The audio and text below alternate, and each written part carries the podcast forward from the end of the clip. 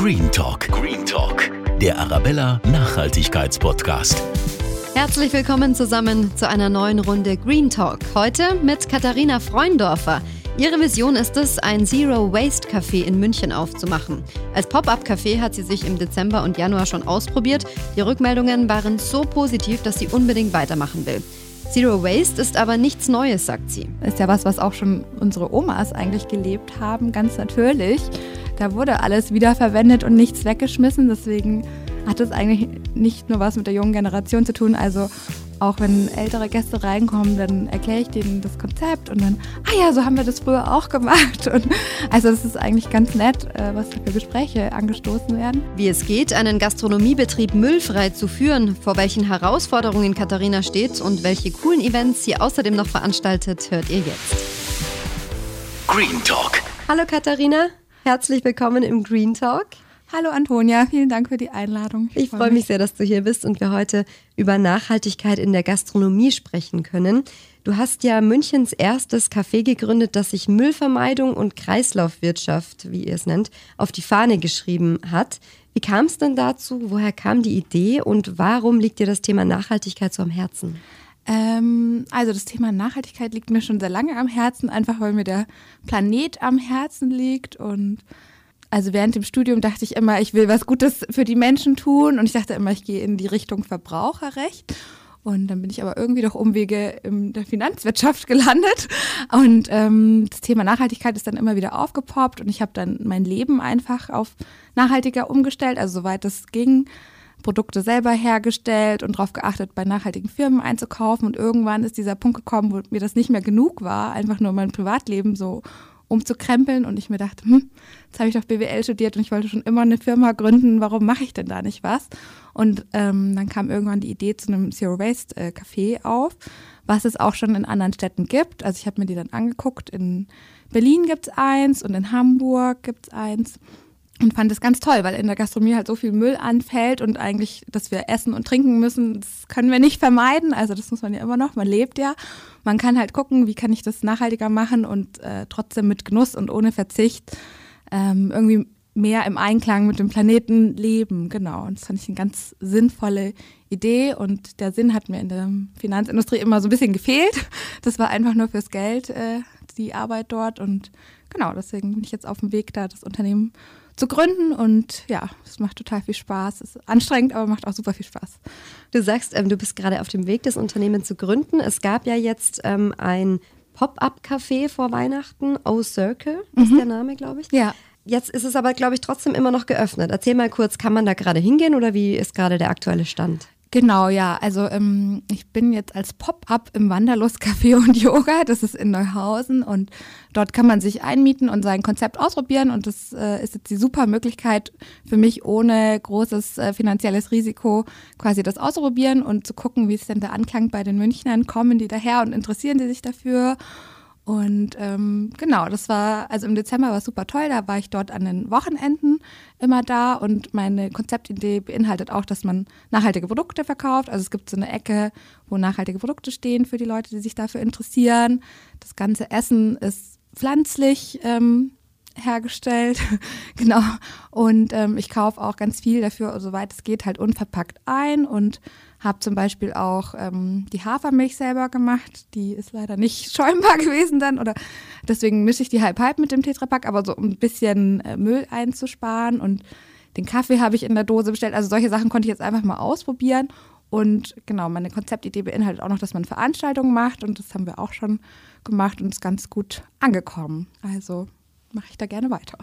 Das heißt, du wirst jetzt erstmal in den Räumlichkeiten eines anderen Cafés untergebracht sein oder hast du da geplant, dass es irgendwann auch mal einen, feste, einen festen neuen Standort gibt? Nee, also ich suche meine eigene Immobilie, wo ich das machen kann und ähm, genau, da bin ich gerade am rumgucken, rumschauen und ja, ich habe natürlich einen Businessplan geschrieben und der hat auch einen Finanzteil und da wird dann jede verfügbare Immobilie eingegeben und geguckt, ob das ähm, machbar ist, weil man schon ziemlich viel Kleingeld braucht, um die Ablöse zu bezahlen von, von bestehendem Café. Genau, deswegen möchte ich da auf guten Füßen stehen und da tut mir meine Finanzerfahrung eigentlich ganz gut, das mal durchzurechnen und Vielleicht hört ja auch jetzt ja, jemand zu, der sagt, schön. er hätte da eine passende Immobilie anzubieten, ja. dann soll er sich gerne melden bei dir. Gerne, genau. Was bedeutet denn Kreislaufwirtschaft? Das schreibst du ja auch auf eurer Homepage. Mhm. Was macht ihr anders als andere Gastronomiebetriebe? Stichwort Foodsharing? Also mit Foodsharing haben wir einen Retterbrunch veranstaltet ähm, im Dezember. Was heißt das?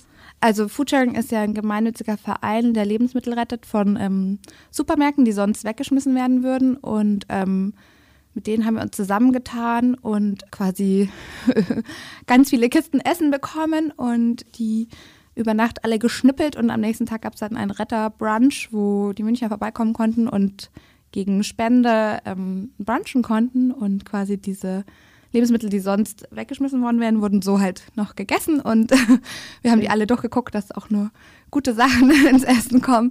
Genau, das haben wir gemacht und sonst bedeutet Kreislaufwirtschaft eigentlich, dass man bei allen Prozessen, also das ist mein Traum, natürlich klappt es noch nicht bei allen, aber dass bei allen Prozessen im Café geguckt wird, dass man so ein bisschen die Natur nachahmt, also dass man immer Kreisläufe hat und nichts ähm, nur einmal verwendet wird und dann weggeschmissen wird, sondern dass es in einem Kreislauf funktioniert. Also bei jetzt Lebensmittel im Biomüll wird es wieder zur Erde und sonst ist es hauptsächlich, dass man halt so wenig Verpackung wie möglich benutzt und ähm, ich habe auch noch den Wunsch, also es gibt so eine Lifecycle-Analyse, die man machen kann bei jedem Produkt, also bei einem Auto, aber man kann es auch bei einer Tasse Kaffee machen, wo man anguckt, was wird denn verbraucht alles bei der Herstellung des Produkts, was verbrauche ich bei der Benutzung des Produkts, also Energie, Wasser, solche Dinge und was, wenn ich es wegschmeiße um es wieder dem Kreislauf zuzuführen. Und das will ich demnächst ausschreiben als Studentenprojekt. Vielleicht, dass sich jemand da mal hinsetzt und das ausrechnet. Auch vielleicht für den unverpackten Kaffee, den ich kaufe. Ist das jetzt wirklich besser als der verpackte? Spare ich da wirklich was ein? Weil das ist jetzt natürlich für mich erstmal der einfachste Schritt, im letzten Schritt im Kaffee zu gucken, dass ich so möglichst wenig Müll wie möglich halt mache. Aber eigentlich muss man sich halt auch die Herstellung des Produkts angucken, die ja in einem ganz anderen Teil der Erde passiert und ähm, den Transportwege und solche Dinge. Verstehe. Also genau. du gehst sozusagen einen Schritt weiter. Du versuchst nicht nur Dinge, die logisch erscheinen, irgendwie umzusetzen, sondern du hinterfragst es auch und möchtest das sozusagen soweit mir die Zeit auf weiß. ja. ja. also das wäre schön, das wäre mein Traum. Ich glaube nicht, dass es überall funktioniert. Das ist ein bisschen zu große Aufgabe, aber genau, einfach den ersten Schritt da mal gehen und dann erfährt man schon viel mehr, denke ich. Und hat einfach so ein Bewusstsein und die Achtsamkeit für sowas entwickelt, dass man sich da halt die Zeit nimmt und das bisschen anguckt und nicht, was ja in der Gastro oft passiert, dass man halt schnell, schnell Umsatz machen will und ja, dann ist halt wegschmeißen, kommt einem dann erstmal schneller und einfacher vor, als jetzt sich die Zeit zu nehmen, irgendwie kein Einweggeschirr zu benutzen, sondern die Sachen immer zu spülen. Mhm. Aber am Ende tun wir damit uns und dem Planeten was Gutes, wenn man halt sich diese Zeit nimmt. Stichwort Lebensmittelverschwendung. Mhm. Ich habe gelesen in einer Studie von WWF, dass ungefähr 18 Millionen Tonnen Nahrungsmittel jedes Jahr ähm, in Deutschland weggeworfen werden. Davon 3,4 Millionen Tonnen aus Restaurants und mhm. ja, Gemeinschaftsverpflegungen im, im weitesten Sinne. Wie viel Essen landet denn bei euch im Müll? Also wenig. ähm, ich weiß nicht, wie das ist, ähm, wenn ich quasi noch ein größeres Café habe oder da mehr Betrieb ist. Da kann man sich natürlich schon mal verkalkulieren und verplanen ich versuche halt immer dann, ähm, wenn ich was an einem Tag nicht verbraucht habe, das dann am nächsten Tag wieder zu verwenden in einem anderen Gericht. Also ich glaube, da steigt auch mit dem Doing die Erfahrung, was man äh, noch Leckeres daraus zaubern kann.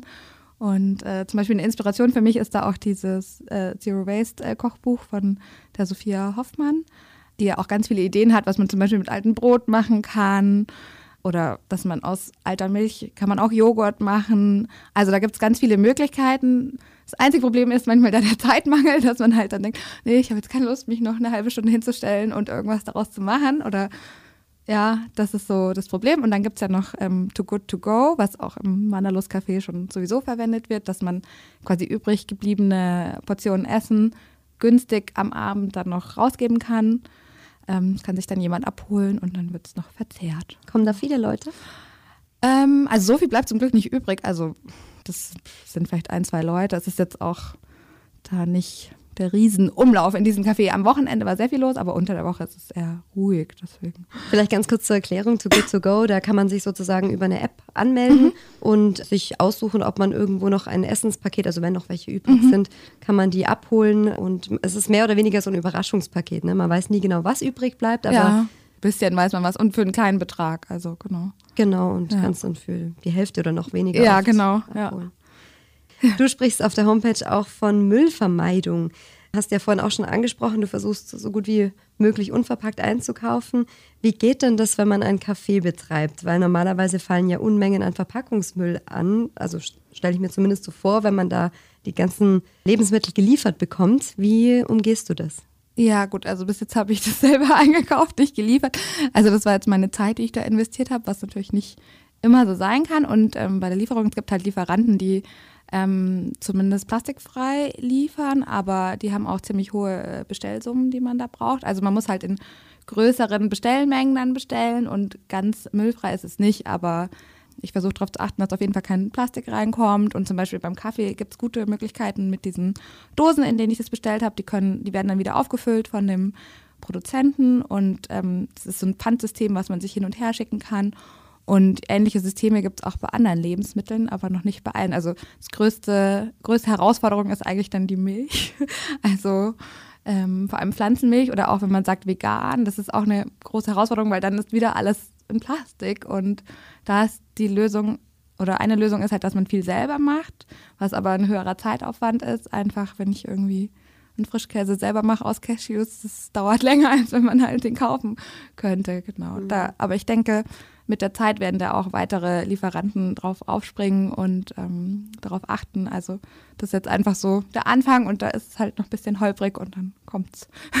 Das heißt, du bist wahrscheinlich ziemlich viel mit der Recherche beschäftigt. Wo kann ich einkaufen ähm, oder wer liefert mir auch plastikfrei? Ja, genau. Ausprobieren und manchmal ist es halt irgendwie so, dass Spinat oder ähm, Salat oder Kräuter immer in so also, dass die eher in so riesigen Styroporboxen geliefert werden. Ich weiß auch nicht warum. Also, und bei den anderen Gemüse geht das eigentlich ganz gut. Also Paprika, Zucchini, sonst was, das gibt es alles unverpackt und genau. Gehört zu deinem Verständnis von Nachhaltigkeit dann auch Regionalität und Bioqualität bei den Lebensmitteln?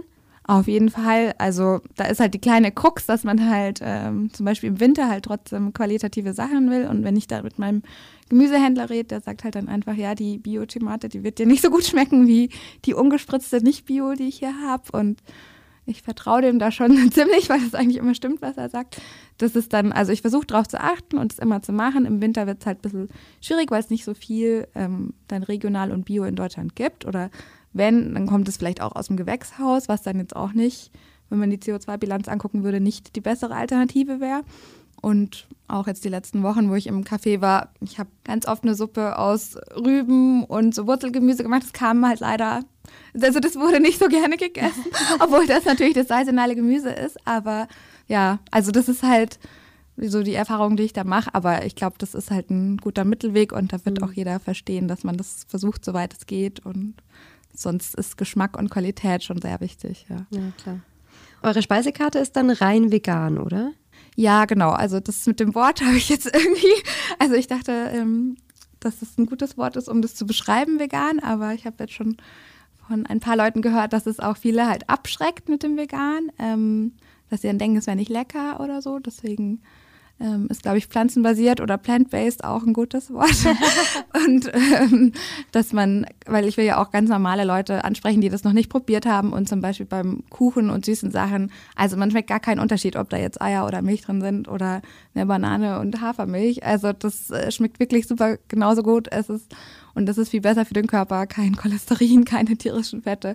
Also Inwiefern ist das in Sachen Nachhaltigkeit besser, vegan zu leben? Ähm, weil man einfach viel weniger CO2 dann ausstößt durch die Ernährung. Also da gibt es zwei verschiedene Studien, die verschiedene Zahlen sagen. Die eine sagt, wenn man sich vegan ernährt, würde man 15 Prozent CO2 einsparen und die andere sagt sogar 50 Prozent, den man als Mensch verursacht. Und das ist einfach diese Tiere, also Kühe und andere Tiere, stoßen halt sehr viel Methan aus und auch CO2 und die müssen gefüttert werden. Also dadurch ähm, dauert es einfach sehr viel länger, genauso viel Kalorien in einem Steak zusammenzubekommen wie in einer Pflanze oder auch mit Milch und Käse zusammenzubekommen wie mit der pflanzlichen Ernährung. Welche Studie jetzt von den beiden stimmt, weiß ich auch nicht. da wird diskutiert. In der mit 50 Prozent ist wohl halt auch mit eingerechnet, dass irgendwelche Wälder abgeholzt wurden, um halt genug Felder zu haben, um die Tiere dort zu halten und, und auch um Nahrung für die Tiere anzupflanzen. Und ja, also ich habe dieses Buch Wir sind das Klima gelesen.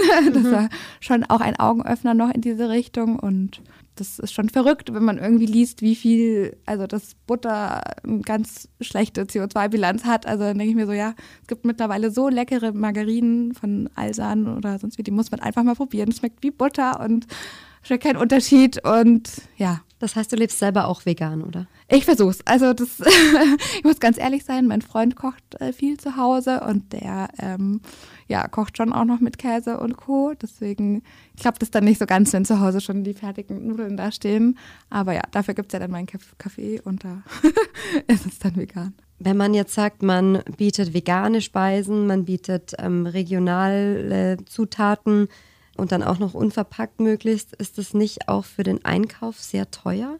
Ja, es ist schon ähm, teurer und was auch, also kommt drauf an, was man kocht, aber was zum Beispiel teuer ist, ist, wenn ich halt viel aus Nüssen mache. Die sind einfach ziemlich teuer und die sind ja eigentlich auch nicht lokal, die meisten Nüsse. Das ist dann so ein bisschen die Krux, ähm, wo ich auch noch gucke, was die beste Möglichkeit ist.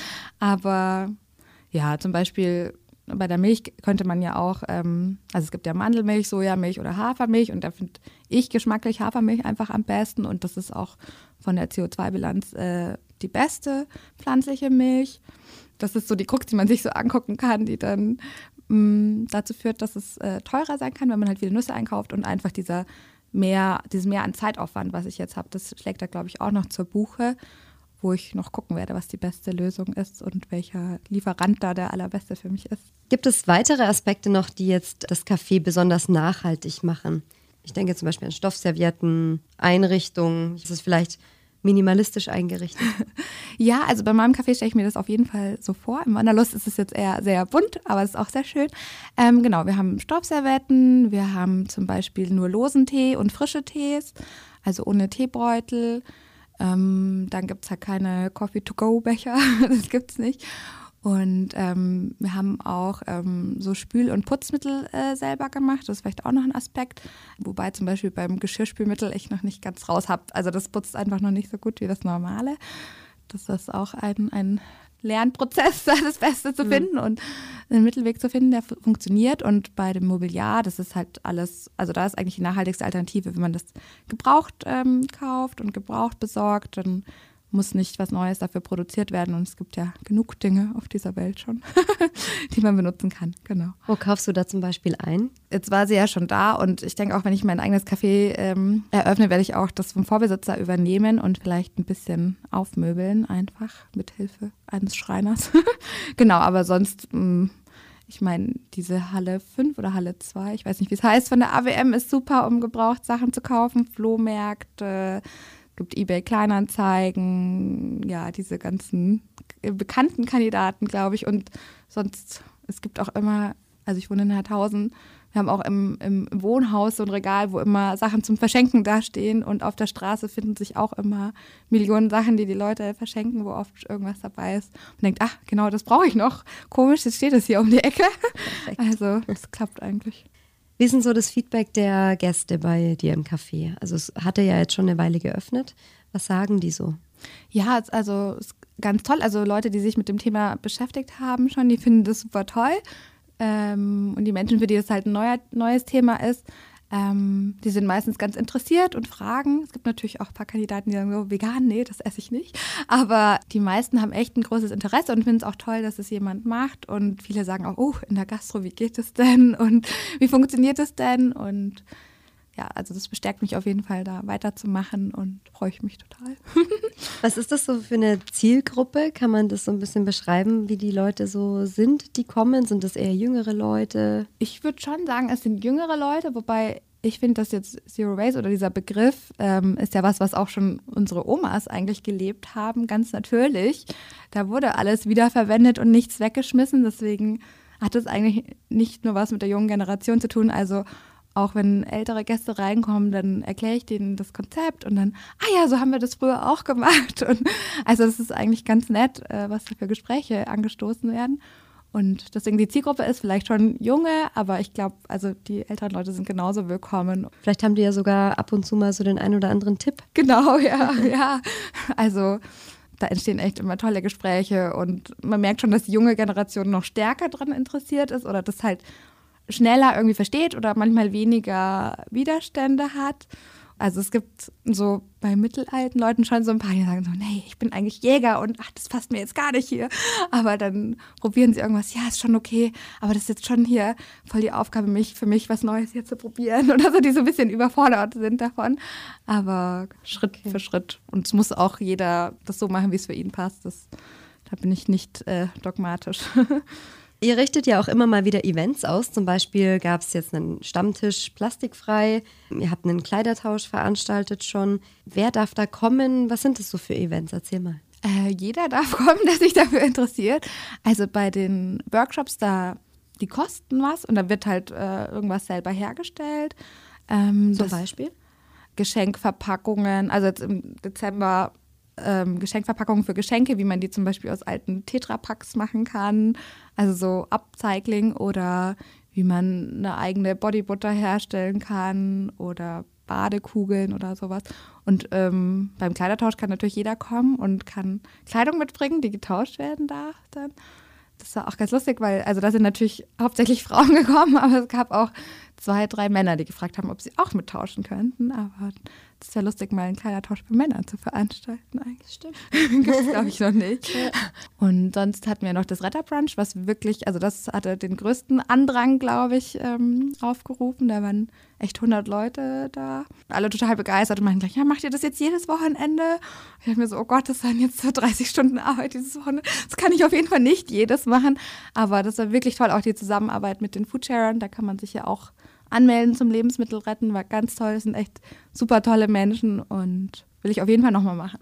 Würdest du sagen, dass es in München eine nachhaltige Szene gibt? Ja, schon. Also der, der Zero Waste Stammtisch ist ja von Rehab Republic organisiert und in dem Verein machen wirklich viele Menschen auch mit und die organisieren auch noch mehr Sachen, haben jetzt auch so ein Label gestartet, was einmal ohne Bitte heißt, was jetzt die ganzen Restaurants und ähm, Geschäfte in München ähm, bekommen als Aufkleber und dann weiß man, man kann dort ohne Verpackung einkaufen gehen und hat nicht mehr diese Hürde mit, können Sie mir das bitte in meinen Becher oder in meine Tüte packen einfach. Ähm, also hat man nicht die Hürde, dass jemand äh, hinterm Theke, hinter der Theke sagen könnte, nein, das mache ich nicht, das ist ja eklig und nicht hygienisch oder so. Also die Schulen dann auch die Geschäfte das zu machen und also da gibt es wirklich viele Veranstaltungen und auch jetzt, seitdem ich mich noch mehr mit dem Thema beschäftigt, äh, kommen immer mehr Kontakte und Personen auf, die auch sowas machen.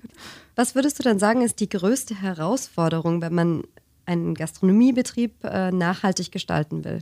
Also für mich ist es die Milch, diese Tetrapacks.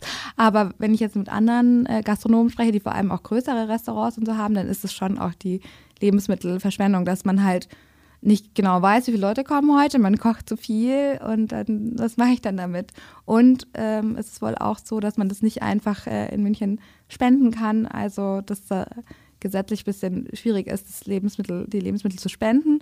Ähm, ich meine, es ist ja sogar eigentlich gesetzlich gar nicht erlaubt, dass man sie selber isst. Also sogar das müsste man im Kaffeebetrieb irgendwie abrechnen oder als, als Schwund aufschreiben. Das ist ein bisschen schade. Und ich meine, deswegen ist es ja auch so ein Problem. Die Supermärkte sind immer voll und dann wird doch ganz viel weggeschmissen und keiner weiß es, keiner sieht es. Das ist äh, ja traurig. Also okay. ja, aber ich denke, da wird sich was tun und äh, werden sich neue Wege finden. Gibt es auch Privatdinge, die du im Sinne der Nachhaltigkeit umgestellt hast? Also kannst du zum Beispiel noch in normale Restaurants gehen oder hast du dann schon ein schlechtes Gewissen?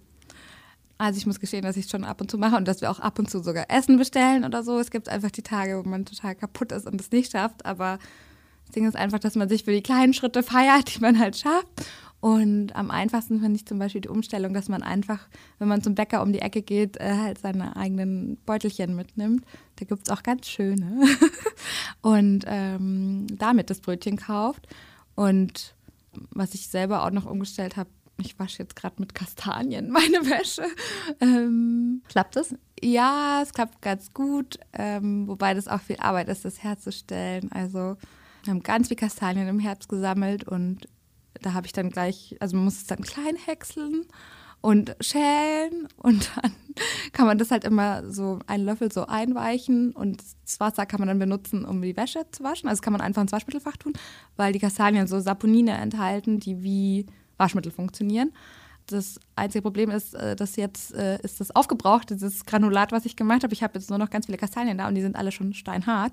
Also jetzt schaffe ich nicht Lassen mehr, die sich zu nicht mehr schneiden. teilen. Nee, das ist jetzt ein bisschen schwierig, weiß ich nicht, was ich machen werde. Und wenn man die halt nicht schält und dann die so kocht und damit die Wäsche wäscht, dann verfärbt sich halt weiße Wäsche. Also das kann man dann nur mit dunkler Wäsche machen. Aber es gibt noch andere Möglichkeiten. Man kann auch, also ich habe auch im Café ein Produkt von Bekannten aus Berlin, die das herstellen, Hello Simple, dass man selber ein Waschmittel herstellt aus drei Zutaten, aus Kernseife, Waschsoda, genau, noch was. Und die Kernseife muss man so reiben und das ist ein Waschmittel, das kann man auch mit weißer Wäsche ver- verwenden, das ist nicht ganz so crazy und ähm, das funktioniert jetzt auch super, deswegen das werde ich wahrscheinlich für meine weiße Wäsche jetzt machen. Also was man schon raushört, es ist schon viel Arbeit, ne? Also man muss schon viel, gerade wenn man viel selber macht, es kostet halt Zeit. Ja, genau. Also es ist viel Arbeit, aber am Anfang wurde es auch schwer für mich, weil die Zeit zu nehmen. Dachte Mir ja, ist ja auch schön, sich mit diesen Dingen zu beschäftigen und dann zu wissen, was ist jetzt in meinem Waschmittel oder was ist jetzt in meiner Deo-Creme. Und man muss es ja auch nicht jedes Mal selber machen. Man kann das auch fertig kaufen irgendwo. Also, oder wenn ich mir jetzt ein neues T-Shirt kaufe, das muss halt nicht bei H&M kauft, sondern vielleicht mal guckt, gibt es irgendwen, der das nachhaltig herstellt. Das Ding, was vielen Leuten fehlt, ist einfach diese Information. Und es ist halt heute schade, dass man diese Information sich selber holen muss und selber recherchieren muss. Aber wenn viel mehr Produkte das draufstehen hätten und vielleicht nicht in mini klein gedruckt, dann wäre es ja auch viel einfacher. Und da können wir ja alle zusammen was ändern und ein bisschen politischen Druck erzeugen, dass sich da was tut oder auch einen Konsumentendruck, indem man halt anders einkauft und darauf achtet. Aber ich verstehe komplett, dass man das nicht überall schafft. Da darf man sich auch nicht übernehmen. Damit komme ich zu unserer Schlussfrage im Podcast. Die stellen wir allen unseren Interviewgästen. Und zwar, wenn du eine Sache in unserer Welt ändern könntest. Welche Sache wäre das? Mm, Also was mir am Herzen liegt, ist mm, vielleicht, dass man halt äh, einfach offen, ein, einander offen begegnet und ähm, nicht gleich mit einem Urteil den anderen Personen begegnet, weil was ich ja manchmal auch erlebe, ist, dass man so, oh nein, es ist es vegan. Oder oh nein, warum muss er denn so ein Gutmensch sein? Warum? Also, dass man einfach da versucht, sich nicht angegriffen zu fühlen, sondern einfach nur, wenn man eine andere Person sieht, die irgendwas besser macht, als man selber, einfach nur sieht, okay, es besteht die Möglichkeit, das so zu machen, ich kann es auch und nicht, dass man sich nicht verurteilt davon fühlt, dass jemand sich anders verhält. Das finde ich schön. Okay. Vielen, vielen Dank, Katharina, dir. dass du heute da warst Danke, und viel. Erfolg mit deinem Kaffee. Dankeschön, danke. Green Talk. Wie findet ihr das Konzept? Und schreckt es euch ab, wenn ihr hört, dass ein Café oder ein Restaurant vegan ist, so wie Katharina erzählt hat? Ich freue mich, wenn ihr schreibt bei Facebook oder Instagram. Und falls jemand von euch zufällig von einer Immobilie für das Zero Waste Café weiß, meldet euch. Bis zum nächsten Green Talk, schaltet wieder rein.